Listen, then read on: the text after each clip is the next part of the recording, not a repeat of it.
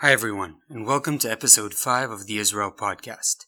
I'm Avishai Ben Sasson Gordis, and this week I'll be talking about the basic law, Israel as the nation state of the Jewish people, that passed the government in a preliminary Knesset vote last week. Last week, the Knesset made the first move towards legislating the basic law, Israel as the nation state of the Jewish people, and passed it by a margin of 48 to 41 members.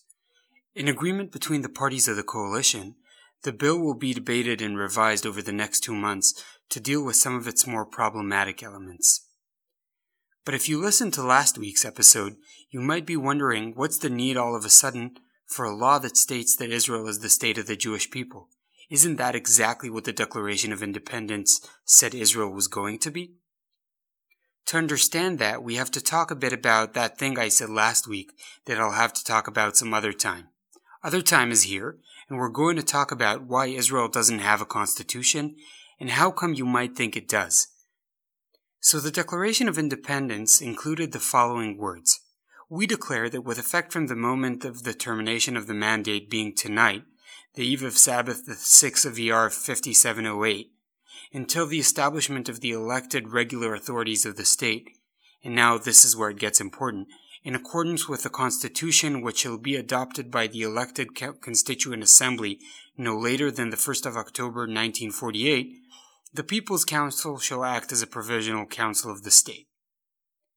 Elections for Constituent Assembly didn't happen until 1949, and the first act of the Assembly was to turn itself into the Knesset, Israel's parliament. Due to the opposition of several different parties and members, the Knesset decided not to draft a constitution. While today, generally speaking, the left supports the adoption of a constitution and the right opposes it, the positions at the time were reversed. Ben Gurion was not keen on placing limits on the power of the parliamentary majority, whereas members of religious parties argued that Israel already has a constitution in the form of the Jewish law and scripture. The strongest support for a constitution came from Menachem Begin, the leader of Cherut and the Israeli right, who argued forcefully for the protection of individual rights. The fact that today the positions on the issue are largely reversed would seem to indicate that what's doing the explanatory work here is not being on the right or on the left, but who's got a grasp on the reins of power. The solution eventually came in the form of the Harari Compromise, named after Yizhar Harari, a Knesset member from the Progressive Party who suggested it in 1950. Harari's solution was that instead of legislating a constitution in one fell swoop, the Knesset would pass chapters of a constitution in the form of basic laws, and that once done, these would be bound together as a constitution. Throughout the years, there were different attempts to pass a full fledged constitution, but none succeeded. Anyway, it took until 1958 for the Knesset to pass the first basic law, dealing with the Knesset itself, and since then a total of 14 basic laws were passed. Some, more important, like the laws regulating the operation of the government and the judicial system, and others who frankly aren't of the same constitutional weight, like a law amending the budgeting process. However, until 1992, the skeletal constitution contained nothing that even seemed like a Bill of Rights. Courts recognized different constitutional rights, like freedom of expression, but they weren't put into law. That is until 1992. In 1992, the Knesset passed two basic laws human dignity and freedom, and the freedom of occupation. These two laws were interpreted by the Israeli Supreme Court to allow for robust judicial review and the striking down of contravening Knesset laws on the basis of the rights enshrined in the two basic laws. Interestingly enough, among others, the laws do not explicitly state the freedoms of speech and religion. In the words of the Chief Justice of the time, Aharon Barak, Israel experienced a constitutional revolution. This judicial doctrine became the locus of one of the most enduring and profound political battles in Israel. Generally speaking, following the 1995 constitutional revolution and subsequent cases where the court struck down laws, many on the right in Israel have been complaining that the court usurped the Knesset and hence democracy in important ways. On the other hand, on the left, and remember that this is a very rough depiction of opposing camps, the courts have gained an important place as defenders of democratic commitments to human rights in general and minority rights specifically. If we look at the numbers, the court has been pretty conservative in its review of legislation, with only a dozen cases in the past 22 years where laws were struck down. However, the knowledge that the court may block a law has had a larger cooling effect on politicians. On the other hand, it has changed legislative tactics in interesting ways, as now politicians are free to float radical ideas they know will be blocked by the court and enjoy both the populist benefit of the law and the benefit of blaming the court for blocking them. Okay, so now that we're done with Israeli Constitutional Law 101, let's go back to last week's law. The law states that Israel is the nation state of the Jewish people, and that only the Jewish people may express its right for self definition in this state. It instructs that all legislation will be read in light of the law. Its purpose is to protect the status of Israel as the nation state of the Jewish people and anchor its values as a Jewish and democratic state. More specifically, it spells out and enshrines the symbols of, of the state of Israel anthem, flag, seal, capital, and the Jewish holidays and calendar that already happen to be designated in law and practice. It declares Hebrew to be the only official language of Israel, while demoting Arabic to a language with special status. It reiterates the right of every Jew to make Aliyah and be naturalized in Israel, and instructs the state to conserve the heritage of the Jewish people in the diaspora. It also permits the segregation of communal settlements along religious or national lines. And while Judaism in Israel and abroad takes the form of a collective right, the right to preserve one's culture if one isn't Jewish is framed as an individual right, a right that the state is not committed to actually promoting, only to not interfere with. Finally, the law states that if a judge cannot decide a case by law, precedent, or clear inference, they should resort to the principles of liberty, justice, righteousness, and peace of the people of Israel's heritage. Now, this is just a clause that exists in a different law, but was brought in here and slightly reworded. The law in its previous forms has been on discussion in the Knesset for the past six years. It was first floated in 2011 by a member of Knesset Avi Dichter, who was then a member of the centrist Kadima party. Due to public outrage, the head of Dichter's party, Tzipi Livni, forced him to withdraw the bill. After the 2013 elections, the bill resurfaced in different versions, one of which was to simply legislate the Declaration of Independence. Prime Minister Netanyahu by and large didn't seem to want it to pass into law, despite coalition agreements with the fairly far right National Religious Party. Finally, the bill was dropped when the Knesset dispersed in 2015. Dichter became a member of Knesset again after the elections, but now for the Likud.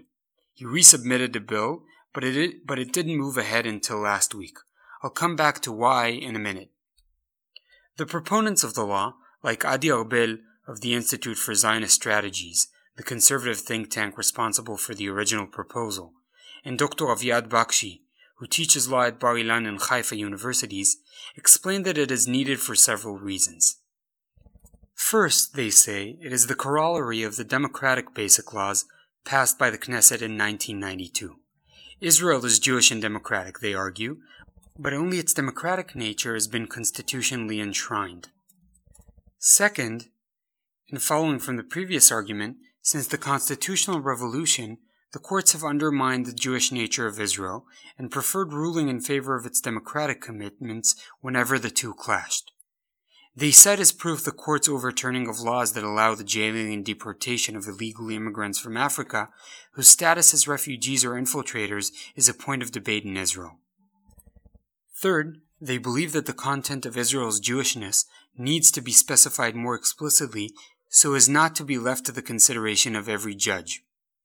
They point to elements like the spelling out of national symbols in the bill mentions of Jewish culture in Aliyah, and the permission to have separate places of residence as achieving this goal. In general, they hope that the bill will limit judicial activism. Fourth, they claim it will send a message to those outside Israel and among its Arab minority who do not recognize the right of the Jewish people to a nation state and preferential cultural presence in that state. In this, they echo both the demand from Palestinians to recognize Israel as a Jewish state and the Israeli fear of the BDS movement. By the way, if you haven't listened to my episode on Israeli responses to BDS, this is the perfect time for me to plug it and encourage you to listen to it. On the other hand, there is a wide coalition of people who oppose the bill. Activists involved in the integration of Arab Israelis into Israeli society, such as the people from the NGO Sikkuy, point to the demotion of Arabic from equal status to Hebrew as a slap in the face of a fifth of Israel's citizens for whom Arabic is a native tongue. Others, like President Rivlin, a right wing liberal, and former Likud Minister of Security Moshe Arens, have made similar points, saying that passing the bill will emphasize the ethnic inequalities in Israel in a time when we need to do our best to battle them. Arens and Rivlin have also stressed that there is a deep insecurity implicit in the need to legislate such a law, as if the fact of Israel's Jewishness is not obvious. Finally, they point to the fact that the law is opposed in nature to the approach of the founding fathers of the Israeli right, Menachem Begin and Zev Jabotinsky, who preached full legal equality for minorities in the Jewish state. Legal experts have also pointed to the deeply problematic of the nature of the law. Professor Mota Kremnitzer and Dr. Amir Fuchs of the Israeli Democracy Institute published an opinion in which they argued forcefully against the law. They show that despite the assurances by legislators that the proposed bill won't undermine the basic laws that provide protection to human rights, the way in which it is worded and the supermajority required to change it risk supplanting the existing rights laws. They also show the various ways in which the bill underplays Israel's democratic character as promulgated by the Declaration of Independence. They show that the bill addresses the Arab minority only when it acts to make Arabs worse off by devaluing their language and culture. As for the permission to segregate communal settlements, they point to the fact that not only is the suggested arrangement open to differential treatment, it also doesn't ensure that the treatment will be equal. Their strongest point, in my opinion, is that whereas constitutions usually protect minorities, this bill treats the Jewish majority in Israel as if it is the minority. A final argument against the bill, and one that might be relevant to American Jewry, is offered by Professor Alon Harel from the Hebrew University Law School. Harel pointed to the fact that the law may also be problematic within the Jewish community. It assumes Judaism is one distinct thing, and given the Knesset majority on religious issues as it exists, it is reasonable to expect that the law will end up fixing an understanding of Judaism that is anywhere between indifferent to hostile to non Orthodox Judaism. This might be highly problematic for pluralistic Israeli Jews and for the majority of U.S. Jewry. All of this begs the question why now? Looking at the previous episodes in which Netanyahu allowed the law to move forward, creates the distinct impression that he trots it out whenever he needs to play it to his base. One of Netanyahu's greatest successes was to put the demand that the Palestinians recognize Israel as a Jewish state front and center after it was previously marginal to non existent. Playing the nationalistic sentiment card, even if mostly in a symbolic way, has served him well, as did implying that he saw Arab citizens of Israel as less than fully loyal citizens. Remember his warning on the day of the 2015 elections that Arabs were rushing in droves to the polls. It also puts the Zionist left in an uncomfortable position of explaining why they oppose such a reasonably seeming law. In recent months, Netanyahu has been behaving as if he's afraid of being flanked on the right by Bennett and his right wing Jewish Home Party. By going through the motions of allowing the bill to pass, Netanyahu and his party can score easy electoral points without having to do much.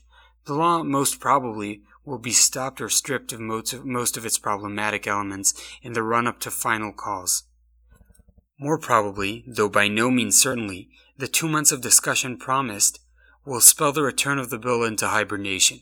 However, every time it's brought out to the air, another toxic message is sent to Israel's Arab minority, and the status and trust in the judicial system is eroded slightly more. If you believe, as I do, that what leaders say affects what citizens believe, then allowing the law to be discussed again and again is detrimental to Israel's democratic culture. This is not only a fight to shape Israel's democratic image, though.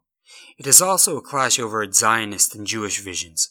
Are they inclusive and basically egalitarian, or are they highly particularistic and exclusionary? So while I am a firm believer in the right of the Jewish people to self-determination and a state of our own, I for one hope that this law will be shelved. If you enjoyed this episode, consider rating the podcast on iTunes and listening to previous episodes. I hope you'll join me again in two weeks.